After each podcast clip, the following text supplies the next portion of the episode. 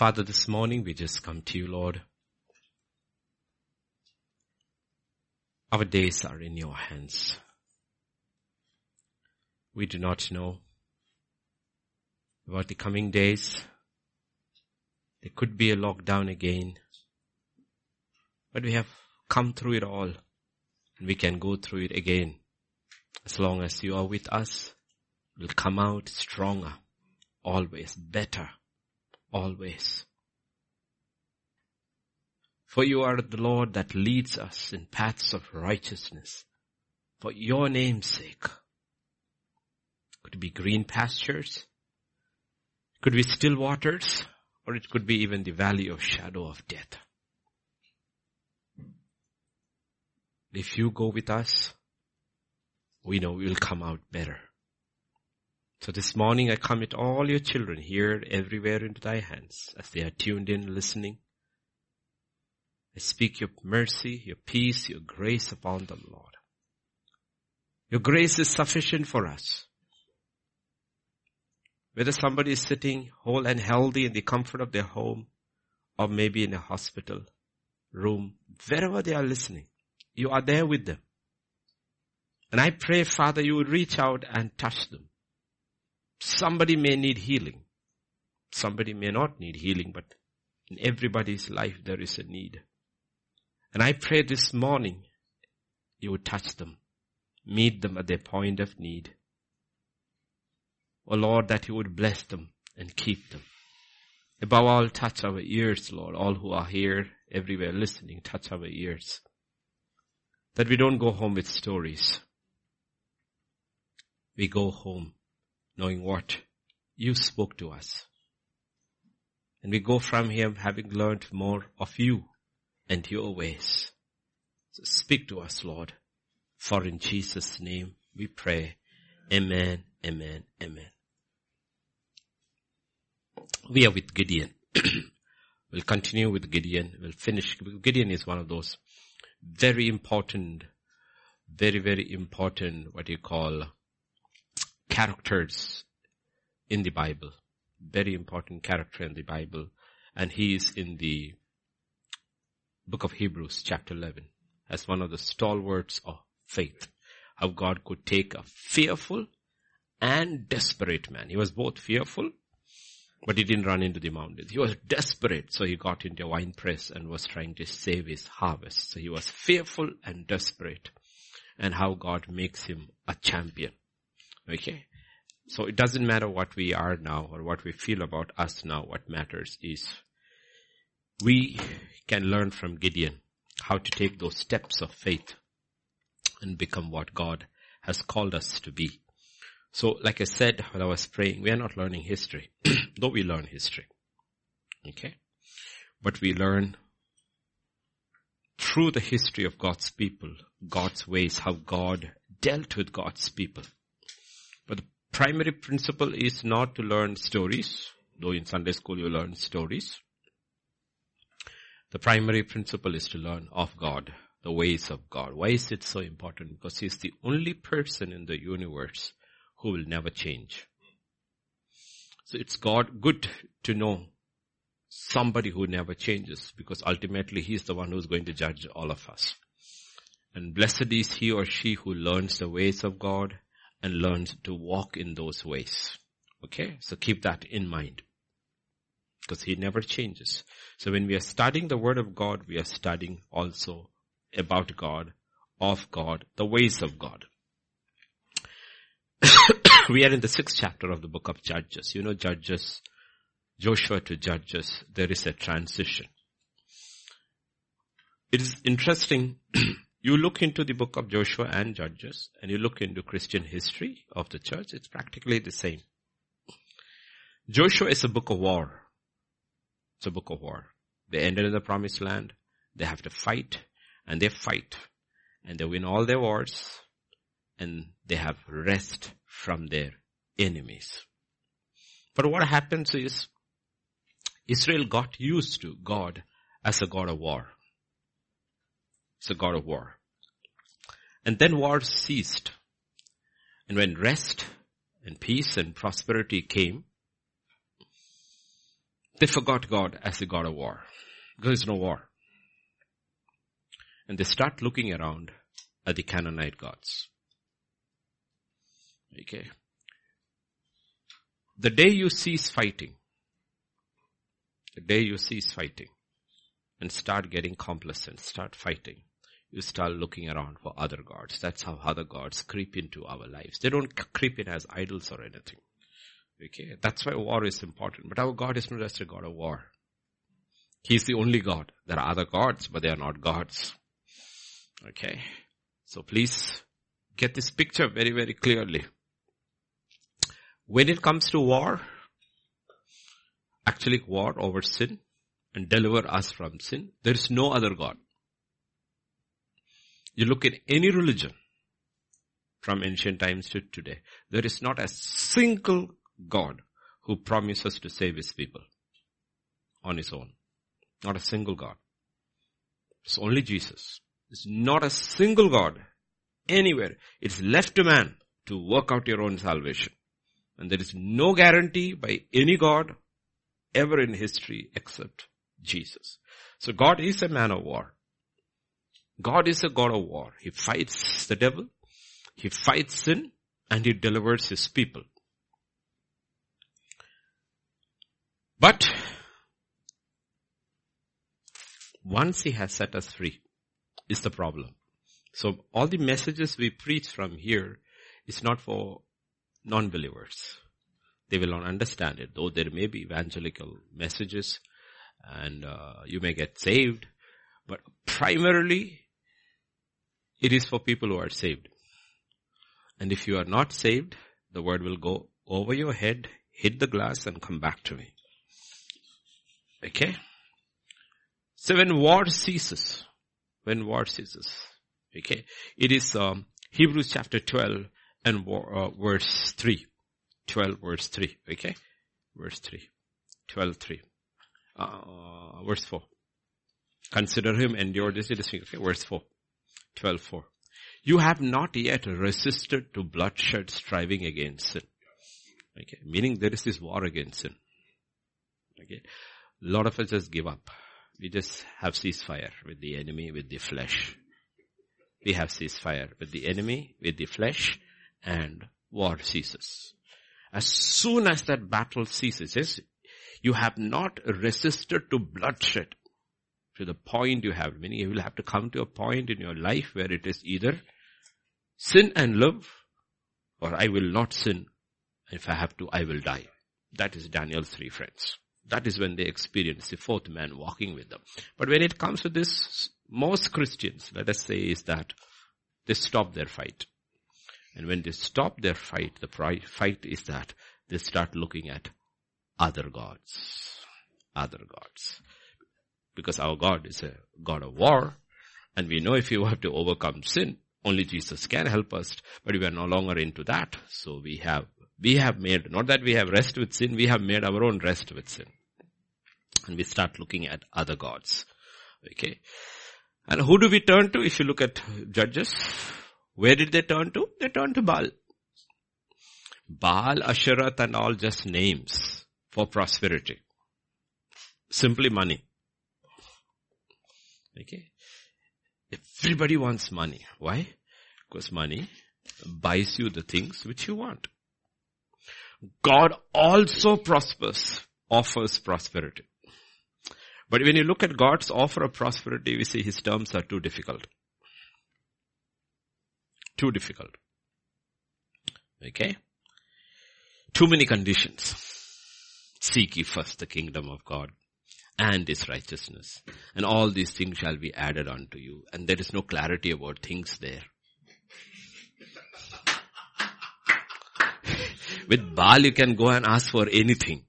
With God, you can't ask for anything either. Okay, so you know what?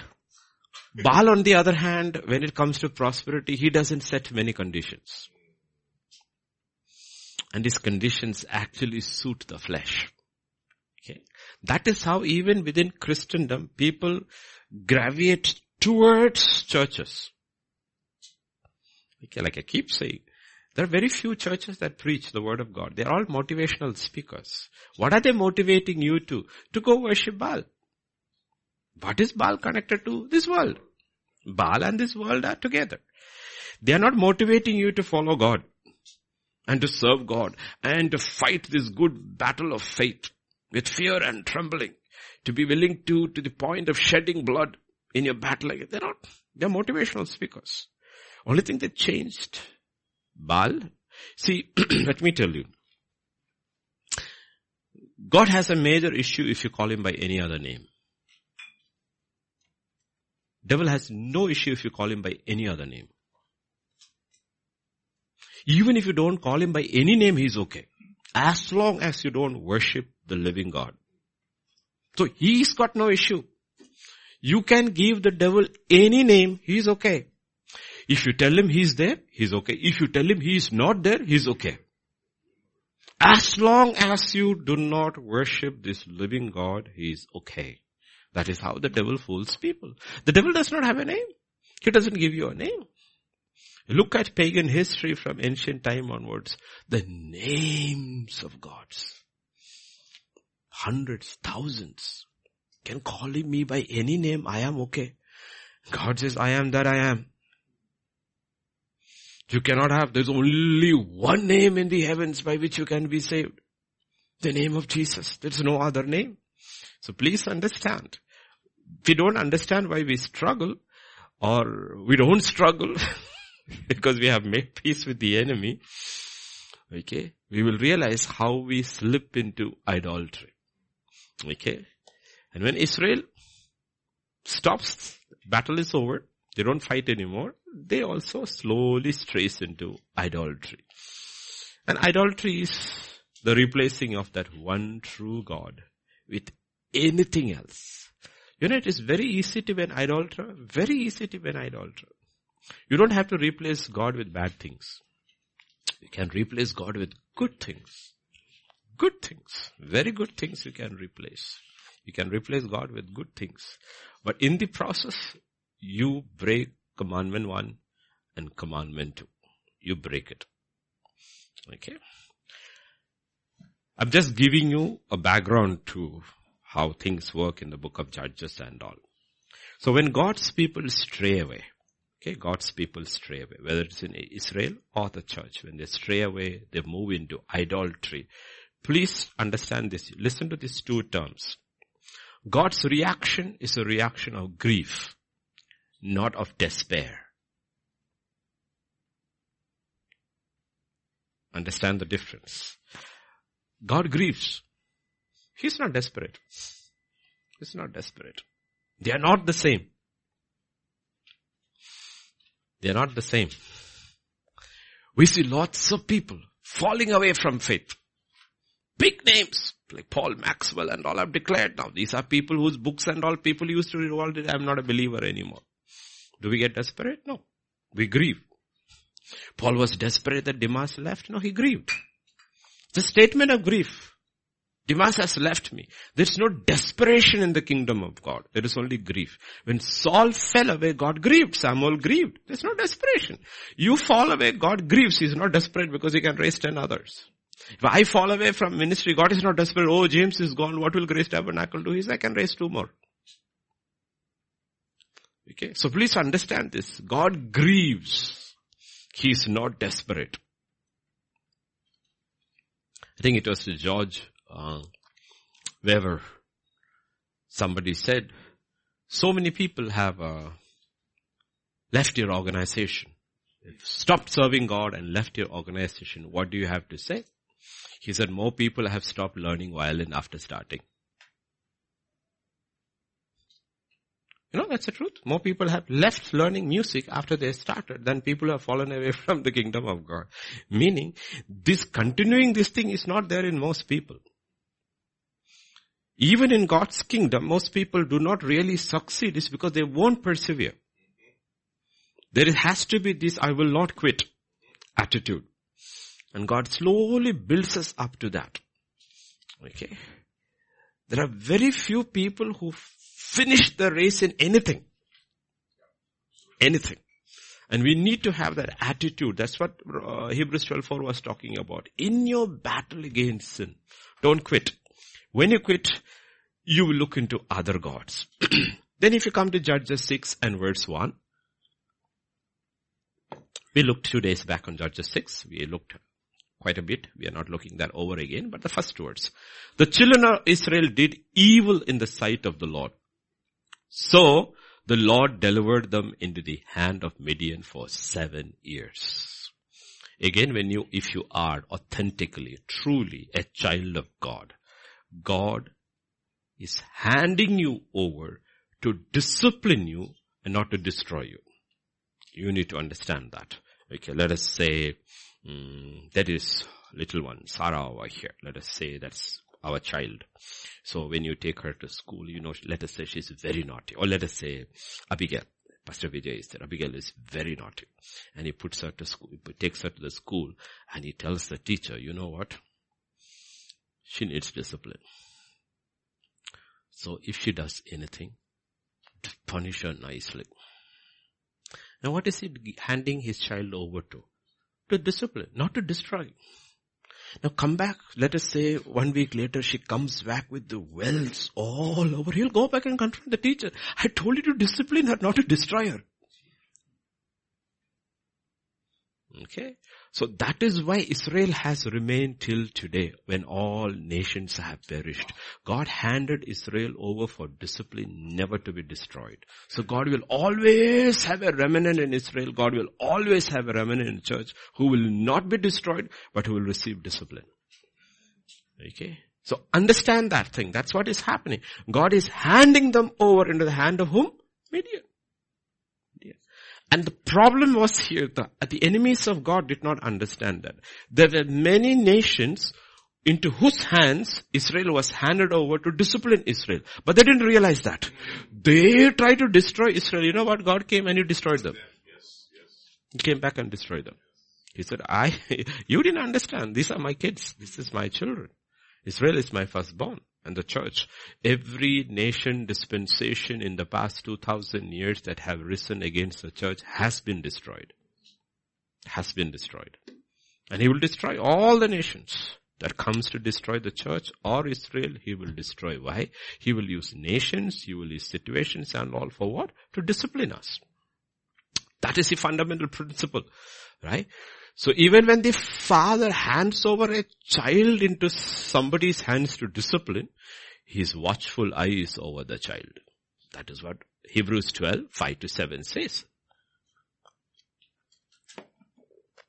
Or you have forgotten the exhortation which speaks to you as sons. My son, do not despise the chastening of the Lord, nor be discouraged when you are rebuked by him.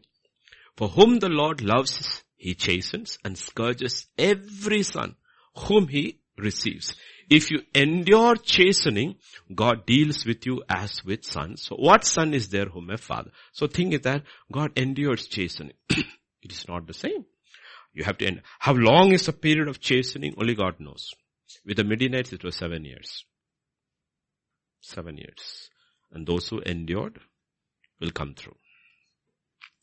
God alone knows the time to stop disciplining us. We don't know. God alone knows. Seven, not the fifth year, not the third year, not the fourth year, not the sixth year. In this case, it was the sixth, seventh year, God raised up Gideon. God came. It's not that um, uh, Gideon was crying out to the Lord. No, God came to Gideon. What was God doing? God was saying, discipline is over for you this season, for this generation. Mm. That is why it is written that God hands them over or delivered them into the hands of their enemies. And the time frame is what?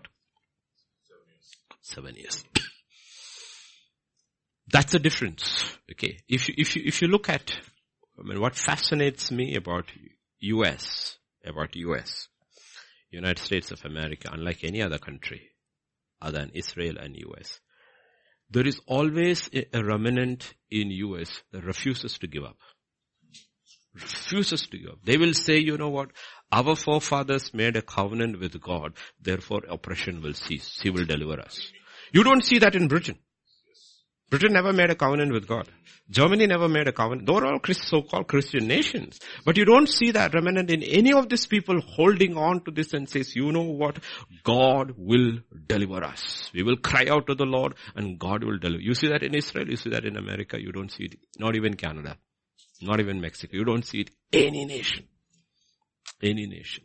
That God will deliver us. You know why? Because it's based, his relationship with us is based on a covenant. God has made a covenant.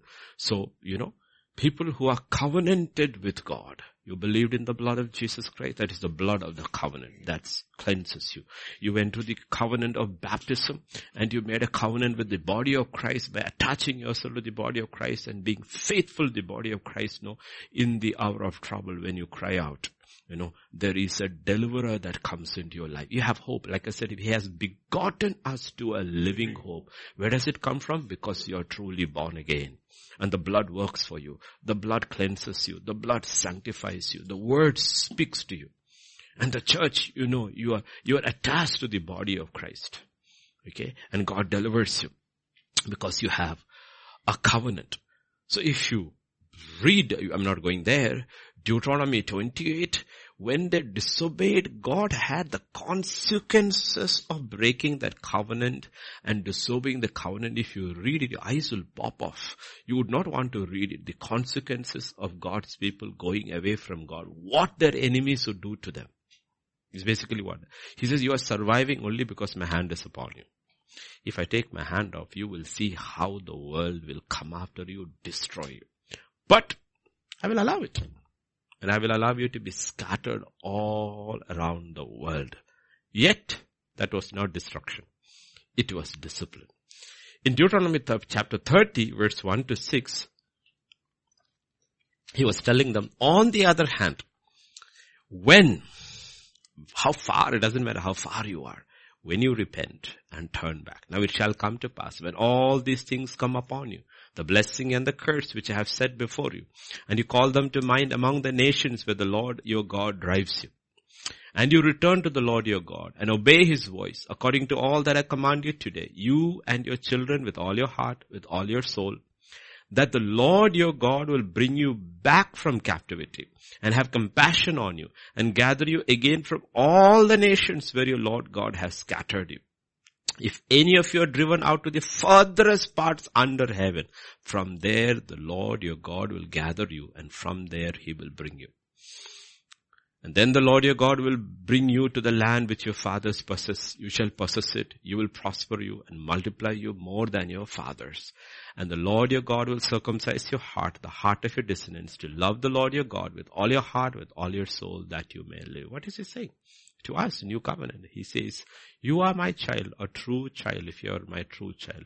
If you go away into the ends, as far as you can from me, you be very sure, my eye is upon you. I will spank you, but I will never destroy you. And I will bring you back. When you cry out to the Lord, Lord, have mercy on me, I will bring you from that pit you dug for yourself. That's the story of the prodigal son Jesus is talking about. That man went as, uh, a young man went as far as he could go from the father's house. As far. Went into such diabolical sins. And God allowed him. It was the hand of God upon him. Ultimately he was in the pig pen. But from there when he cried out, he came to his senses, he cried out. He was restored back to sonship. No questions asked. Okay? So that's why it's important to know you are genuinely born again.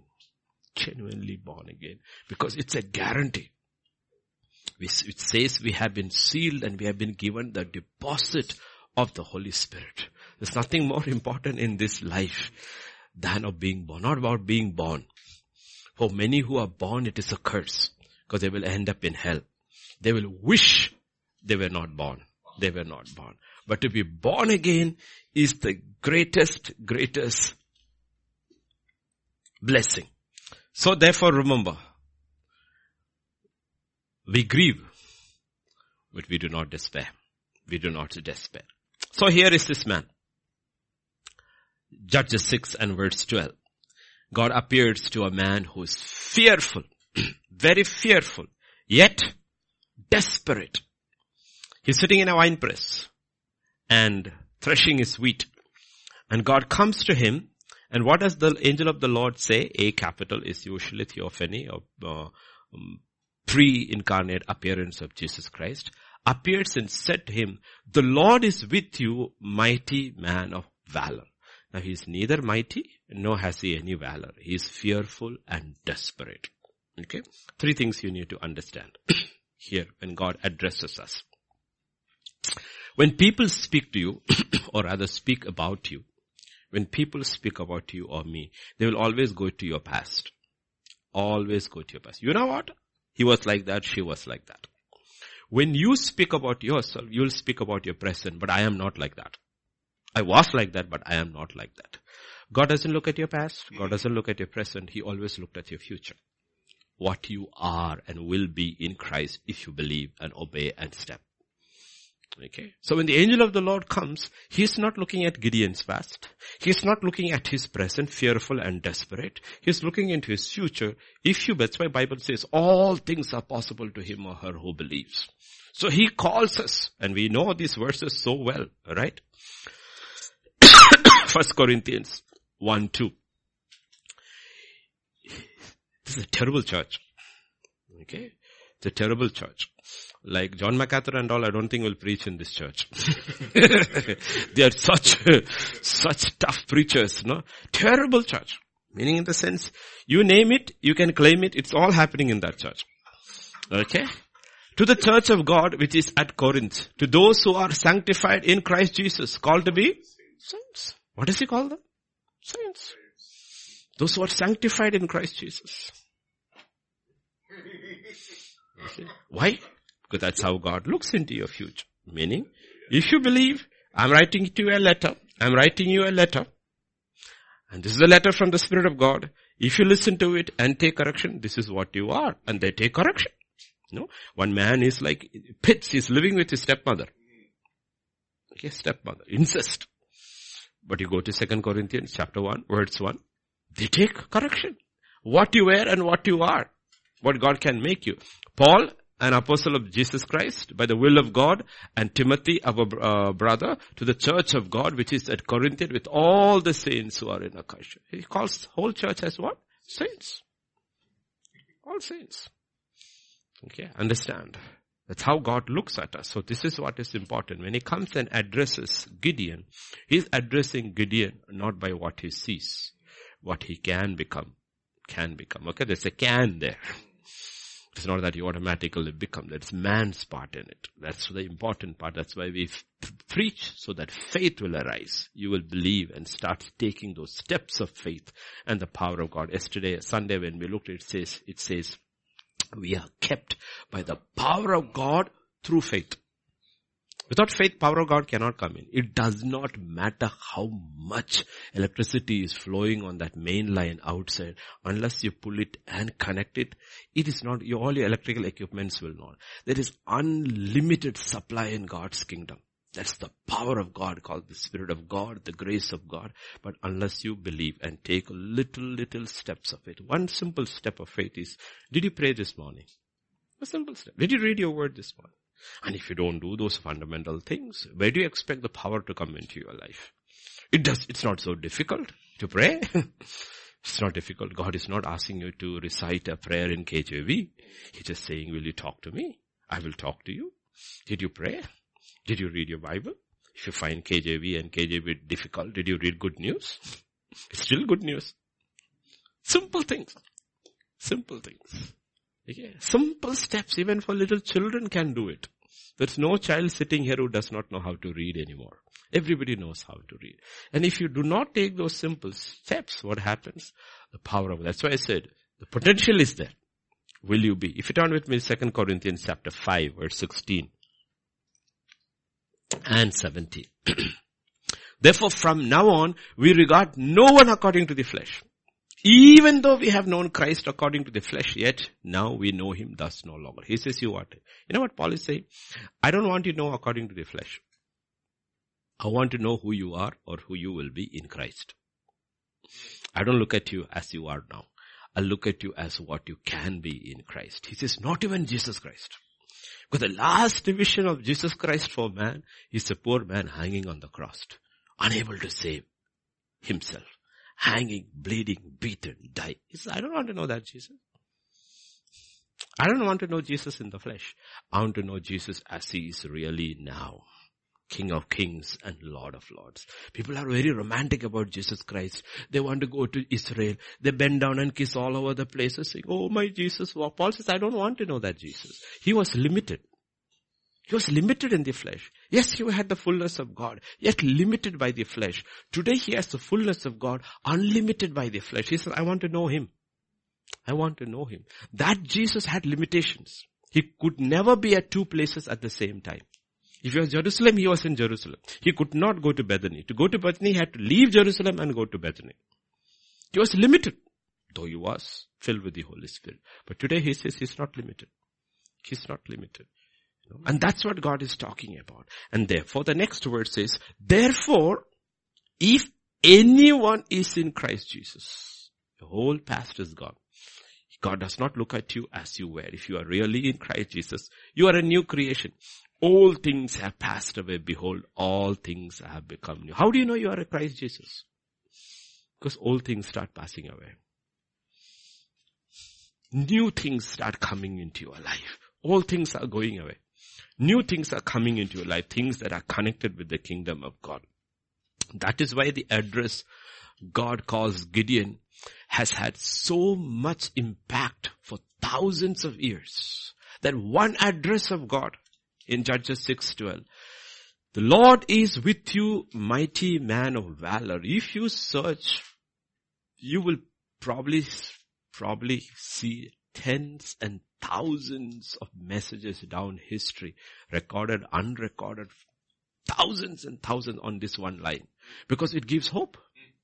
This is what God calls this man. Fearful, desperate. You know what? You look into the mirror, you say, you know what? I see Gideon. I was fearful. I am desperate. And what does God say about me? Okay. What does God say about me? This is what God says. Mighty man of valor. That's what he calls. Okay. Why does he call him? Because that's how God looks at his children. You see, has fathers, has parents, has fathers, parents. We all have dreams about our children. Pastor Vijay is here, Abigail is there, Emmy is there, father, two children are there. So he has mathematical dreams, okay, all kinds of dreams. My father had dreams, you know, all, all his children he had his dreams. Okay, parents have dreams. What we call dreams, hopes. I hope I hope my child will become like that. I hope. Okay.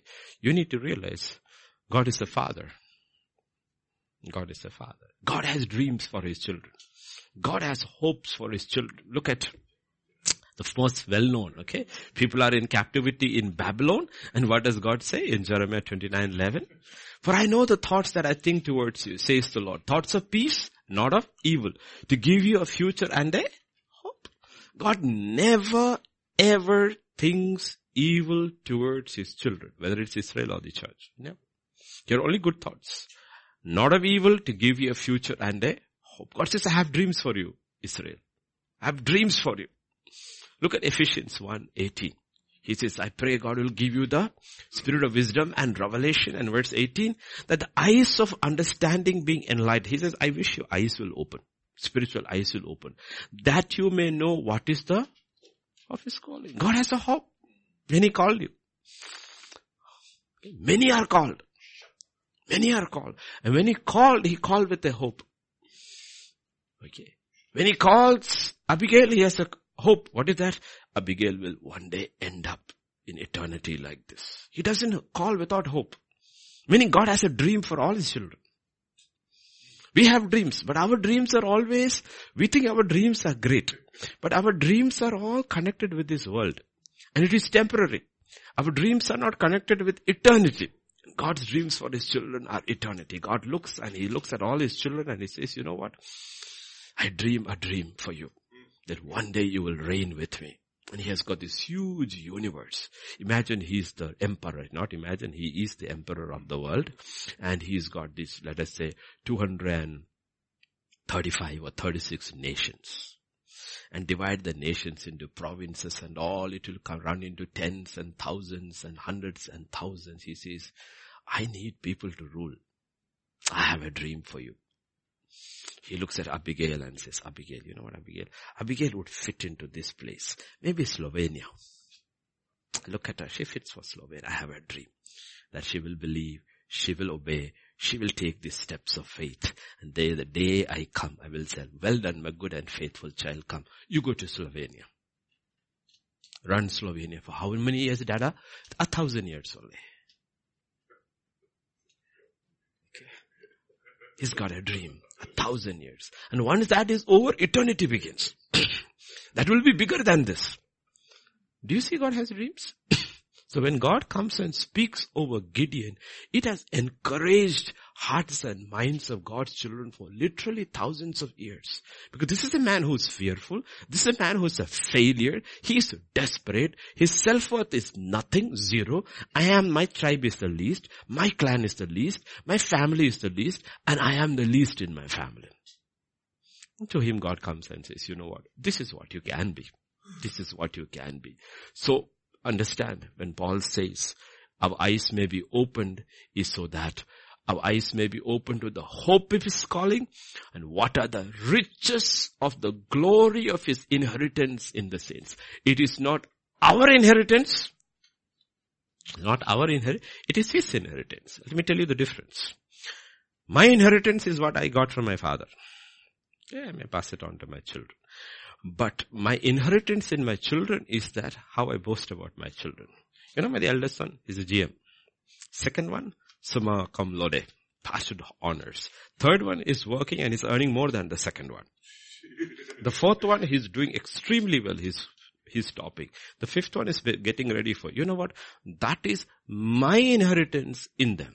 Glory. That's what God is talking about. The hope, what are the riches of the glory of his inheritance in the saints? You know, he's a father. He wants to boast about his children. And one day when Satan was roaming, he said, did you see my son Job? Did you see my son Job?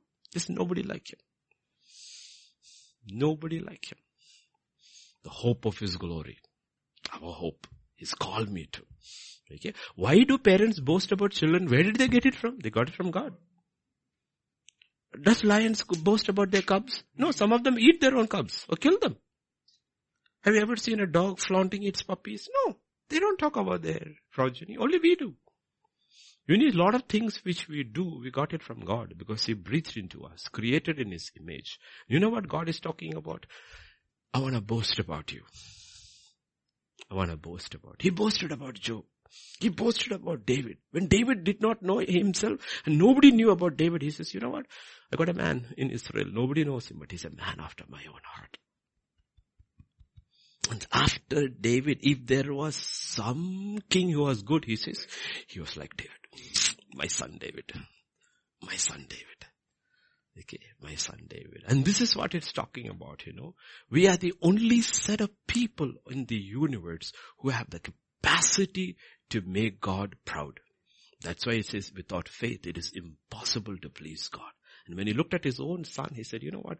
This is my son, you know, whom I am well pleased. What was he doing? He was boasting about his son.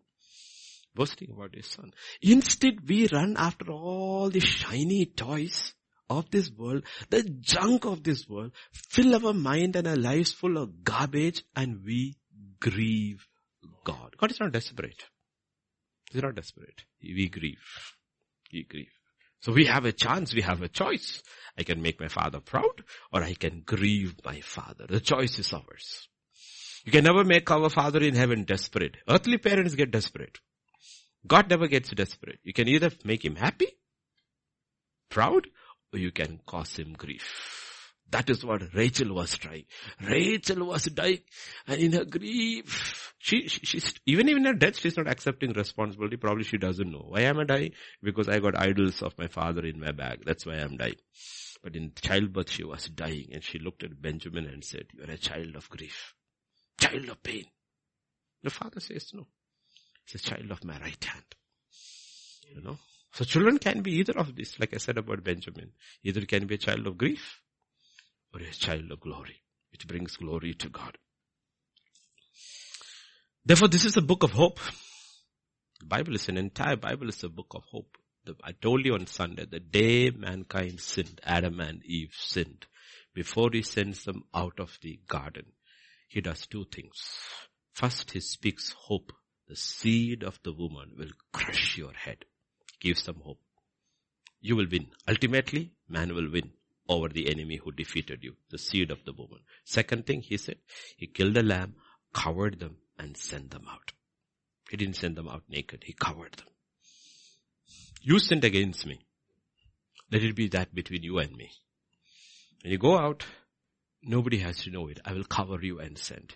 You know that's what still God does. Let me ask you this question. Everybody, including me sitting over here, everybody. Do you really want God to uncover all your sins? He never does. Never does. He covers us. That's why we don't know what, nobody knows what we do. If God were who knows everything we have thought, said and done were to uncover you, everybody would run away from every church. Nobody will be able to sit there. But God is a father. What he did in the Garden of Eden, he still does today. Most Christians, most of his children will go to their grave without their sins being uncovered because God is a God of love. He doesn't cover, uncover them. He's still the same. He disciplines them. He takes them through it all. He cleanses them. He covers them and he brings them home. When the prodigal son came, come back home, he tried telling the father, shut him up. he said, cover him. Cover him.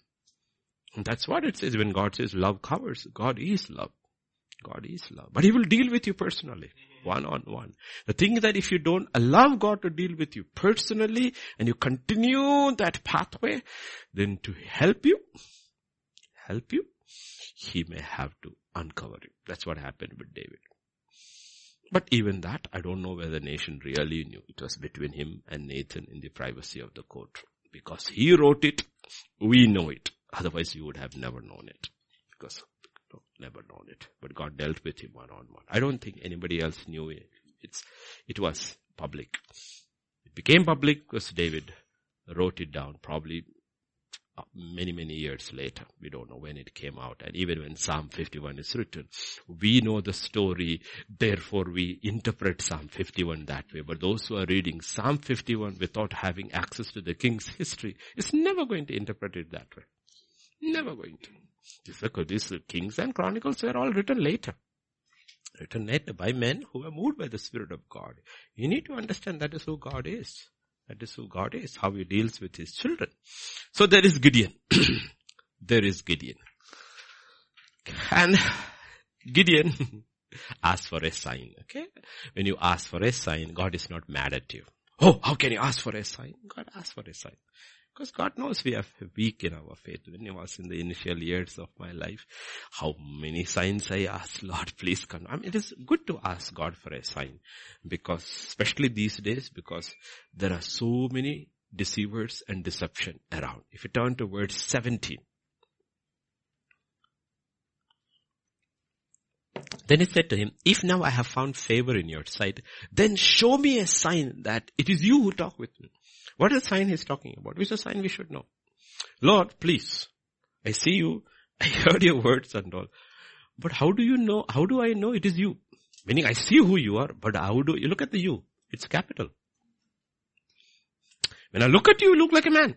But how do I know this is God? This is the angel of the Lord. Hmm? How do I know? Angel is not coming like an angel. Angel is coming like a human. And he says, just show me a sign that it is you who talk with me. So he's asking for a sign, right? And what is the sign that he wants to, uh, this thing if you read verse 20 and 21, the sign he says is that I will prepare a goat and I will get, bring an offering and I will bring it to you. He's saying one sign is that, that no, we have heard about sacrifice. Abel sacrifice onwards part of our collective history as a nation. I will bring something. Okay, so the, the, the angel of the Lord said to him, he said, prepare and bring, and if you take this sacrifice, I will know it is you. The angel of the Lord said to him, take the, the meat, the unleavened bread, and lay them on this rock, rock, and pour out the broth, and he did so verse 21. Then the angel of the Lord put out the end of the staff that was in his hand and touched the meat and unleavened bread and fire rose out of the rock and consumed the meat and the unleavened bread and the angel of the Lord departed out of his sight. Now listen carefully. Listen carefully. This is what the angel, he said I will do this. And the angel said this is what I will do. You brought your offering? You brought your offering? He says, wait. Do you see that rock? Put it on the rock. Put it on the rock. And read, read carefully. The angel of the Lord put out the end of the staff that was in his hand, touched the meat and the unleavened bread, and the fire rose out of the rock and consumed the meat. Where did the fire come from? It came from the rock. That's a sign.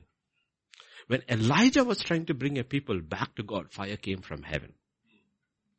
When Gideon or Manoah was doing, fire came from the rock. Okay? Fire came from the rock. And we know from 1 Corinthians 10 4, the rock is Christ. The rock is Christ. Right? The rock that followed them was Christ. So the question God is asking us today is this. They all drank the same spiritual drink. They all drank of the spiritual rock that followed them and the rock, that rock was Christ. So what the angel is saying is that pour out your offering on the rock. On the rock. And fire came from the rock and consumed it. What is God asking a child of God primarily to do? Go to Romans 12 verse 1. Of I beseech you brethren by the mercies of God that you present your bodies a living sacrifice, holy, acceptable to God, which is your reasonable service. What is the picture God is saying? He says, when you have genuinely offered your life to me, the fire will hit you. Fire will hit you. You know why people are so lackadaisical, so cold, so complacent? It's because they haven't laid the sacrifice on the rock. They have laid it in other places, but not on the rock. They have not laid it on the rock. Because if you lay it on the rock, fire will come from the rock. It will come from the rock. And the fire never goes away. Paul is not telling Timothy, your fire is gone out. He says, fan it back. The fire is still there. Because you laid your life on the rock one day. The fire has gone down because you stopped fanning it. Because if fire has gone out, then he has to be relit. That is not what Paul is telling Timothy. That's not what Paul is telling Timothy. And that's what God does. and that is the Holy Spirit in us. That's the Spirit of God in us. And God will confirm this when He calls. Okay. If you, there is this fire, which never goes out. That even, even when you go away from God, the fire turns you back. Okay. Even when you don't want to do what God is wanting to do, the fire turns. That's what Jeremiah is talking about. I don't want to preach this message. I don't want to do these things, but you know, I cannot stop because there is this fire shut up in my bones. Fire shut up in these bones. And this is something that is real. And God is very patient. If you look at verse 19, it's interesting. Same chapter 6, Judges 6.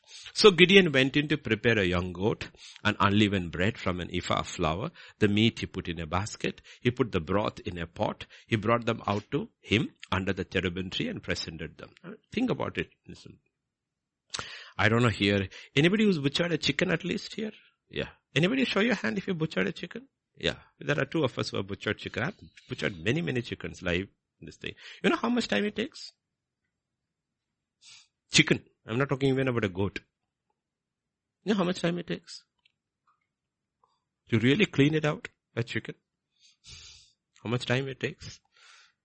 This is a goat. And then he's making something else. He's making a drink offering, a broth. You know what happened? While he's preparing the entire thing to be offered as a sacrifice, God is patient. He doesn't go away. He's just waiting. You know, God is waiting for us to prepare our lives to offer to Him as a sacrifice, as His patient and long suffering. And I know in my own life, the call of God came in 1998. You know, when I offered in 94, He waited six years patiently before I would surrender my life. Because He's long suffering and He's patient.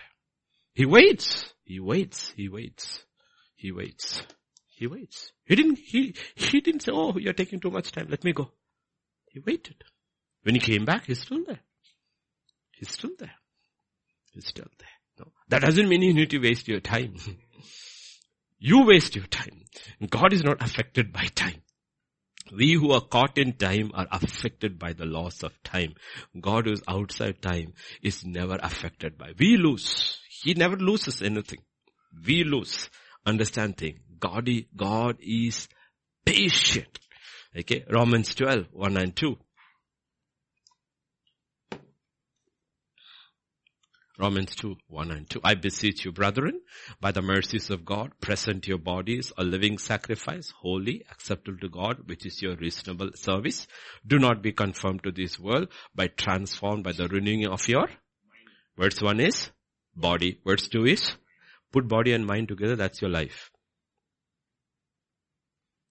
Verse 1, body. Verse 2, the mind in it, your soul. Put it together, that is your life. He says, offer your life as a living sacrifice. The fire will come. You know how long we take to offer our lives to God. Okay. But it's laid only on the rock. It cannot be put anywhere else. And God is patient and Gideon is obedient. Even if you take your time, don't go back. Don't go back. Don't change your mind. Don't change your mind. Gideon did not change his mind. Okay, and what happens? Fire comes, boom, everything is gone, and the angel disappears. Verse 22. Judges 6 verse 22. Now Gideon perceived that he was the angel of the Lord. So Gideon said, Alas, O Lord God, for I have seen the angel of the Lord face to face. Our perception of God, who God really is, really happens only when we have personal contact with God. Face to face. I'm not talking about like Gideon face to face, but everyone will have an encounter with God. Encounter with God. Until that happens, we are not going to move forward. We'll go to church, we'll sing songs, we may take notes, we go back home. Nothing really changes. Nothing really changes. Nothing. Until that thing happens, you know what happens? Our spiritual understanding is limited. But when that happens, you know what he says? I have seen the angel of God face to face. Let me ask you this question. Can you prove that Jesus is alive in you? No. You cannot really prove to anybody that Jesus is, but you know. I know that I know that I know Jesus is alive in me. You may not believe. It's, it's a different thing. But I encountered him. I met him. And I was born again. I know. I may struggle with many things, but you don't doubt your salvation because you know you had an encounter with God. This is the key. This is the key. Okay. The confession changes. John chapter 16 verses 7 and 8. Nevertheless, I tell you the truth. It is to your advantage that I go away. Jesus is telling his disciples, it's good for you that it's your, I go away. For if I do not go away, the helper will not come to you. but if I depart, I will send him to you. And when he has come, when he has come. I'll tell you the simple thing. When he has come, you will, ne- and you are become his child, you will never again sin in peace.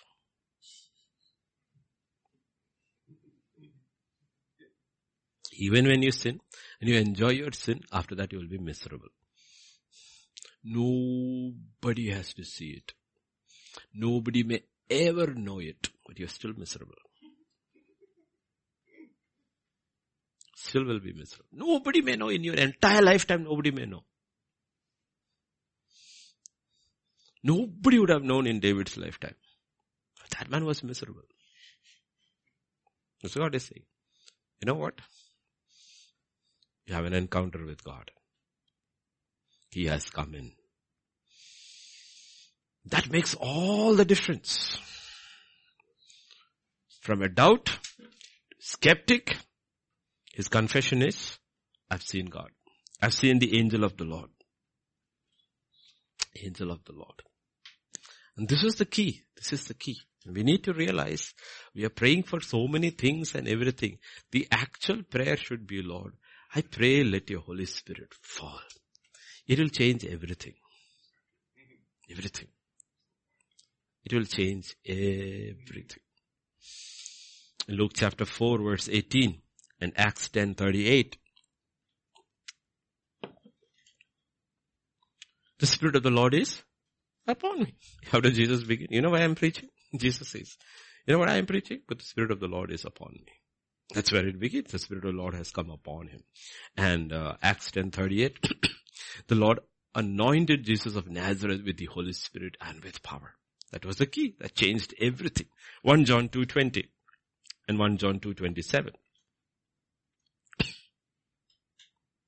But you have an anointing from the Holy One and you know all things.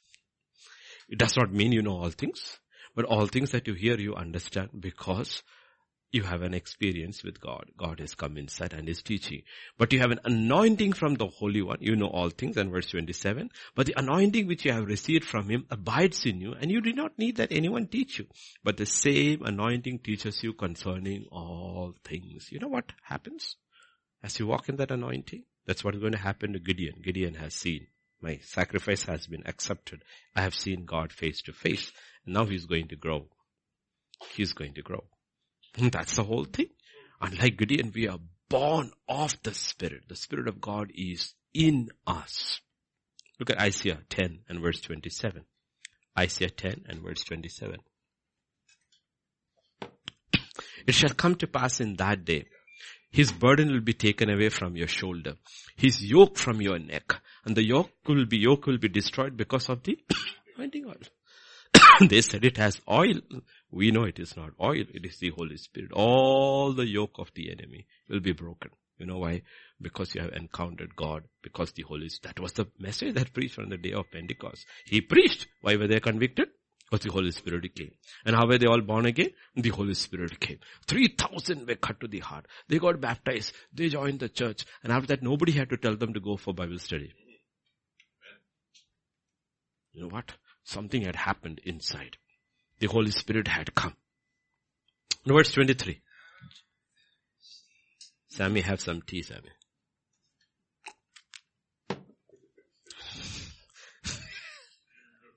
okay. Okay. I want you to read verse uh, 21. 21, 22, 23, or maybe 21. The angel of the Lord put out the of fire rose from the rock, consumed the meat, the unleavened bread. The angel of the Lord departed out of his the angel of the Lord departed out of his, and the Lord said to him, peace be with you. The angel is gone, but now God is speaking to you. Speaking to you. Now you start hearing from God. That's the difference. Now God is speaking to. He doesn't need an angel for God to speak to him. He's hearing from God. Okay. He's hearing from God. And what did he say? Peace. He said peace. Peace, peace. That is the key. Okay. When you have peace with God, you will hear from God. The foundation is peace. That is where it is all starts. Right? Romans 5 1. That is the foundation. Therefore, having been justified by faith, we have peace with God. That's a foundation. Okay? we know it in our homes everywhere. If, two people don't have peace, they don't talk. If you want God to talk to you, you need to have peace with God. Okay. Sacrifice is offered, fire comes of the rock, everything is consumed, angel disappears. He says, I have seen the face of God, I will die. Right? Isn't that verse 22? Yeah, he says. No? Yeah, Judges 6, 22, 23. Yeah. Alas, O Lord, for I have seen the angel of the Lord face to face. Yeah. Okay. Peace be with you. Do not fear. You shall not, shall not die. Shall not die. Revelation 117. You're not going to die. Have thoughts of peace, not thoughts of death. Right? Jeremiah 29, 11. When I saw him, I fell at his feet as dead. And he laid his right hand on me saying, say, do not be afraid. Don't be afraid. I'm the first and the last. Okay? Okay. He says, don't be afraid. Peace. There is peace. Why? Because of the rock. Because of the rock. Fire came out of the rock and his sacrifice was accepted. Gideon did. Verse 24. so Gideon built an altar there to the Lord and called it the Lord is peace. To this day, it's still in Ophrah of the Abiezrites. Gideon did what we all need to do. Remember, nothing has changed for Gideon outside. Everything is the same. As far as you know, he, nothing has changed. Outward situation is the same. Family is the same. Nation is the same. Not one thing has changed. One thing has changed. But he has peace. What did he do? He built an altar. He took the words of God, peace, and he built an altar. Jehovah Nissi. Now his profession, what he professed, has become his possession. He's possessing what he said. Okay, God said, you will not die. Peace. He said, really? I have peace? Okay then, let me build an altar. And the altar shall be called Jehovah Nissi. And you know what? Every time you go back and you are condemned and you are struggling, go back to that altar when you first encountered Jesus and you were justified and you had peace with God. Cling to that horns of that altar and say, you know what? I will not listen to what you say. I will not listen to the voice of the enemy or the voice of the world. I have an altar and the altar is Jehovah Nissi. He is my peace. He is my peace. Jehovah Shalom. He is my peace. Jehovah. God, it's not uh, Nissi, it is Jehovah Shalom. Yeah, Jehovah. Take, take possession. Verse 25. Now it came to pass the same night the Lord, see he's hearing now. He's hearing now. Like I said, why don't people hear? Because the altar is not there. You haven't offered your lives as living sacrifice upon the altar. When you do that, God starts speaking to you. See, let me put it across in language we understand. Let's say Pastor Vijay is here. He's, because his whole family is here. So Pastor Vijay is there. Justin is there. Abigail is there. Emmy is there. When Abigail is good and has obeyed what her father has told, especially done all her math tuitions and everything, father is happy, child is happy because her father is happy. Child is not happy because she did math, but she's very happy because she's like Jesus. I want to please my father. Everything that you want to please your father doesn't make you happy, but because it makes your father happy, you are happy. You know what? There's a communication between the father and the child at the dining table. They talk. The father talks. On the other hand, she's been, as soon as he comes home, mama says, you know what, Abigail has been, she actually needs a spanking. She's been very naughty today, didn't listen to anything. And they're all sitting down to eat. But there's no communication. There's no, are they eating? Yes. God's rain falls upon the good and the bad. He gives us bread every day. But there's no communication. There's no communication. And that's exactly what is happening. Once the sacrifice has been taken, your life is a living sacrifice offered on the rock. Fire comes from the rock and consumes. Even though the angel of the Lord has disappeared, he's speaking. He's speaking. And you know what? Let us say 8 o'clock or 9 o'clock, dinner is over. They go to their separate bedrooms. Even though her father is not present with her now, he's still speaking. He's still speaking. She remembers what her dad said. He's still speaking. God starts speaking to us. And we cannot have this without the other. Without the other. Our God is a God who continuously speaks. Continuously speaks. He spoke to him, peace. Don't be afraid. You will not die. And the next day, same night, what does the Lord come and tell him? What does he tell him? Take your father's young bull, the second bull of seven years, tear down the altar of Baal that your father has, cut down the wooden image that is beside it. Same night. Now it's a different altar. Okay. It's not an easy thing what his father is saying. If you want to fulfill God's purpose in your life, you will have to tear down many altars in our life. Many altars. Altars are on which certain things are given, sanctified, set apart, set, up, uh, set apart and sacrificed. And he's going to ask him something. What is that?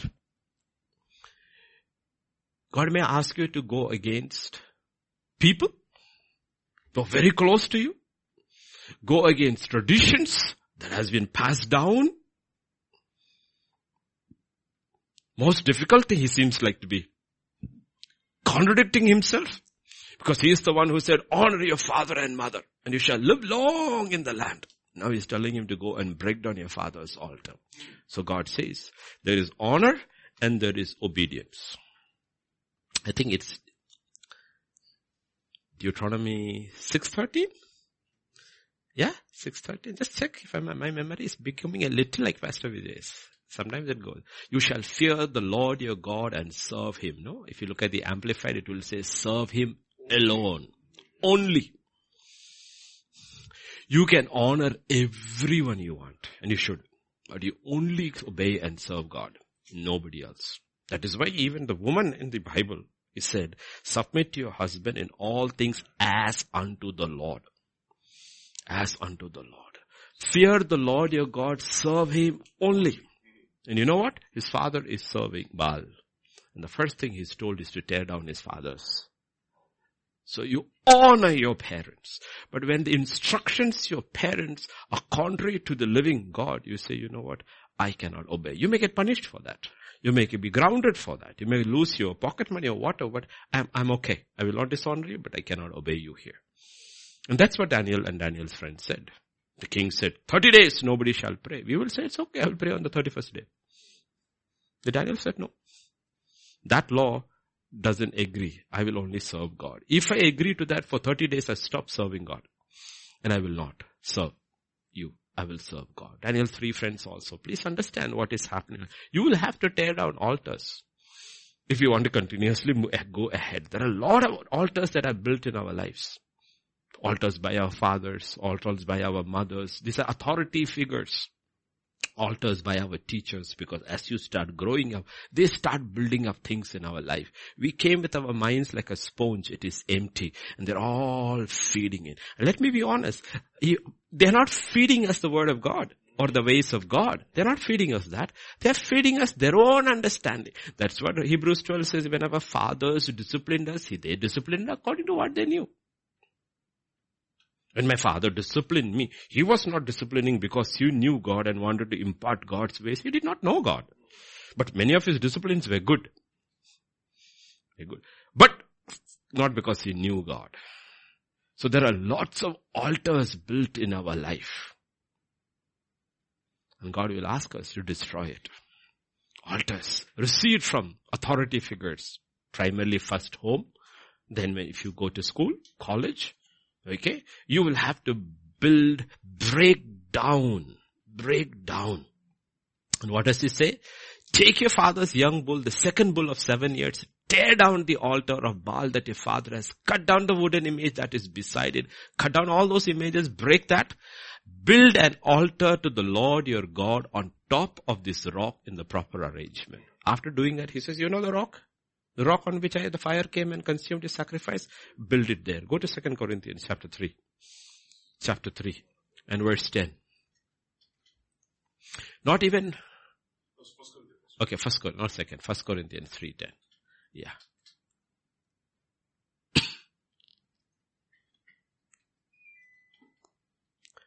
According to the grace which was given to me as a wise master builder, I have laid the foundation. Another builds on this, but let each one build, take it how he builds on it. Verse 11. For no other foundation can anyone lay than that which is laid, which is Jesus Christ. Remember where he put his offerings? On the rock. Fire came from the rock and he says, on that rock you build your altar. You cannot build anything that is accept to God other than anything other than the rock that was laid. That is Christ Jesus. And let every man be careful how he builds on the rock because fire will test it. You keep, you know why Christians' life are like shambles? You know why? Because they are trying to build on the rock using stuff which God will not accept and the fire is forever consuming it because fire comes from that rock. Unlike the people in the world, people will say, why do Christians have so much problem? Why are their families messed up? Why are their homes messed up? Why are the institutions messed up? Because you are trying to build on the rock with material that is unacceptable. That rock is always on fire the rock that is always on fire. And God says, no, my name is attached to this rock. So he's telling, break down your father's altar, cut down the Asherah pole over there, and you build another altar. Where do you build? Where my father built? No. You remember the rock where the sacrifice? And the rock was Jesus Christ. Remember that rock? On that, this is the foundation. On that you build. How do you build? Proper way proper arrangement. Go back to the word of God. The word of God has given in detail how you offer a sacrifice, how you build an altar. And it does not matter how important the occasion is, how much little time is left, how great the need is, it still has to go by order. Elijah on Mount Carmel, it's the evening sacrifice. Tens and thousands of people are waiting. The prophets have finished their time, the false ones. Still, he does it all according to proper order. It has to be done in proper order. You, you, you can't do a sloppy job over there. It has to be proper order. No, proper order. One of the things which my father used to tell me when he was young is that, uh, every exam, finish 15 minutes before time. Then go back and check your entire answer script to say that you may have a wrong answer, but it should be only one wrong but it shouldn't be so many red marks on your paper. Go back through and correct the entire language. See that everything is in order. Everything is in order. Don't finish when the final bell rings. You have to finish 15 minutes before. Go back because he says, I'm talking to you as a teacher. When I see a paper in which there is no red marks, I will still give you marks because everything is in order. Even if your answers are not always right. There is order order. No? So sometimes you will realize, no? You will see in your school and uh, you will get marks for neatness, punctuality. These are all character marks. Things. There used to be principal or assistant principal standing by the gate checking the students. Okay, so tie in order. When you are in class 10, you will put the tie a little loose to show people, no, I'm in class 10. But we were very careful because I still remember my principal, Baba Judson, standing over there looking. Okay. To see if your tie was in order. You know, always because it goes.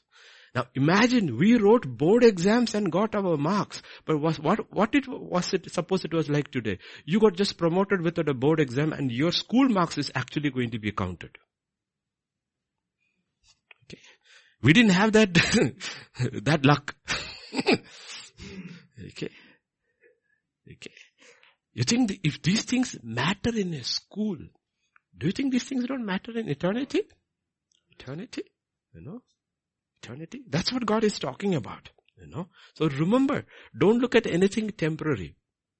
Don't judge anything by temporary. We are running a race where the results will be declared in eternity. Results are not declared. Paul says don't judge. Even I don't judge myself. Judgment is set for another day. But the rules of the game are given. That's what Paul tells to Timothy. Anyone who competes in a game must compete according to the rules. You cannot frame your own rules. That is what politi- politicians do. They keep on changing the goalpost.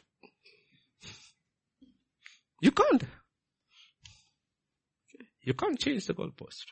The rules are set in rock, which cannot be changed. And God says, I am there. Your life offer as a sacrifice. Fire will consume you. Power will come when you believe by faith and you're running a race into eternity and eternity will determine it. Okay. And he tells him, right, build a proper altar on top of this. Take your father's second bull, not the first one. We will give the first one because the first one is very old. It's useless. Can't be used for anything. Probably 10 or 15 years old. He says, no, I want that prime one, seven year old bull. Seven year old bull. Who will give prime things to God? Hmm? Serve your creator when you are retired. That is most Christians. When you are retired and knees and joints are creaking.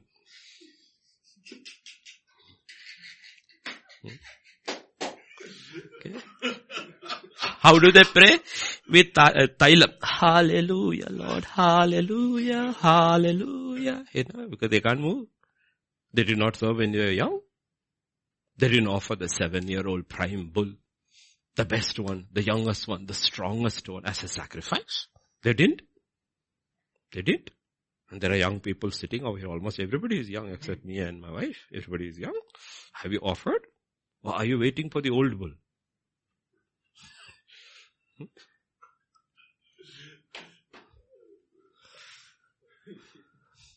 That's what God is teaching us through Gideon. No, He's teaching us. God speaks. Once our life is offered as a sacrifice on the rock, God speaks. It's a God who speaks. We don't serve an idol. I, I, I don't understand people who come to me and says, God never speaks to me. I have never, I said, go and check whether you're born again or not. if you're born again, He speaks. Okay, He speaks. I mean, think about a baby that is born. That baby understands nothing. Okay? But how much do you know the parent talks to that baby? Cuckoo, cuckoo, you're so cute. I mean, think about that. Where did we get this from? Where did we get it? Have you ever seen a dog uh, speak to its puppy? A cat speak to its kitten? No. But humans goo goo over their baby so baby doesn't understand a thing. One little dimple on his face makes them ecstatic. Where did you get it from? It's from God. Are you born again? God speaks to you. He speaks to you. He not speaks to you in an audible voice or a vision or a dream. He may, but it's rare. But he speaks to you. You know he speaks to you. It's in your spirit. Where were you born again? In your spirit. And God is a spirit. And he speaks to you. Listen to the ears of your spirit. When you read the word, however simple your language may be, or listen to a message, you will hear God speaks to you. And God speaks to Gideon. God speaks to Gideon. And more there is consecration and surrender, you will see God speaks to you very, very clearly. Very, very clearly. But whenever He speaks to you, let me tell you one secret. You know it, everybody knows it in secret. Whenever He speaks to you, it will be always peace. It's peace. It settles the matter. Doesn't matter what you're going through. Crisis you're going. God speaks to you in that crisis, there is peace. Peace. You will not die. You will not die. Will. Even if you are going to die, he will come and speak peace. Hezekiah, you're going to die. Put your house in order, come home. He gives him time. He gives him time. I'm giving you time to put everything in order. There's still things in your life which are not in order. Put that all in order and come home. Come home. Okay. because like I said, you need to be very, very careful about how God deals with his children. There is no despair. There is grief. God is never desperate. There is grief, but God is not, never despair. Okay. So we should have grief, but we should not be desperate because God never abandons his children. Never abandons his children as we. We humans may abandon, but God doesn't. So God says to Gideon, you want to move forward? You need to tear down altars. Because every one of those altars represents ideas. And those ideas oppose the knowledge of God in your life. These two will not live together. It will not. Okay. Shall we go to prayer? Did you notice something over there? God calls the son of an idol worshipper to be the deliverer. If Joshua goes to his house, what is what he sees? Altar to Baal, huge Asherah pole, and sacrifices going on there regularly. And that man's son is the one God called to deliver. And who was the first one who was called? Abraham. What was his father? Idol worshipper. Joshua 24, 2, 3. We don't have to go there. He was an idol worshipper. and it was an idol worshipper's son who was called to deliver people from idolatry. From idolatry. Okay. So like we said, the actual solution, you ever want to be delivered, you ever want to move ahead with God, the solution is this. Ask for the Holy Spirit. He is the fire. On the day of Pentecost, when He came down, He came down as fire. And after that, the church was never the same again. And you need to individually, personally, and as church, we guard that fire. As long as that fire is there, you will always keep hearing. God never stops speaking. There's no other solution. People are praying for everything all around the world, revival, restoration. You know what? Nothing is going to happen until the Holy Spirit is allowed control. Until the Holy Spirit. You give Him sovereignty to move in your lives take your hands off in your home, in your life, in your church, you will see things will start moving at an individual. Okay, that's the key. There's no other key. And that's the altar of Baal. That is the altar of Baal. Okay, like said, Israel was a nation at war. They had rest after the war, so they worshipped God as the God of war. But when peace came in, they started looking at Baals. They started looking at Baals. As long as we are fighting, we want God. When we start fighting, stop fighting with sin, we also look around. You want to settle down. That's what we say. You want to settle down. When we settle down, what you know what? You look for ideas that will help you to settle down. That is how the prosperity gospel sold like pancakes. How did it sell? Because they were settling down. No more war. Now what is America going through? God has just handed them over to the enemies. Okay, delivered them. Okay, not to destroy them. It's to discipline them. Hmm? It's not to destroy them. It is to discipline them. Okay, and that's why we pray. Understand discipline, change. Come, we will pray.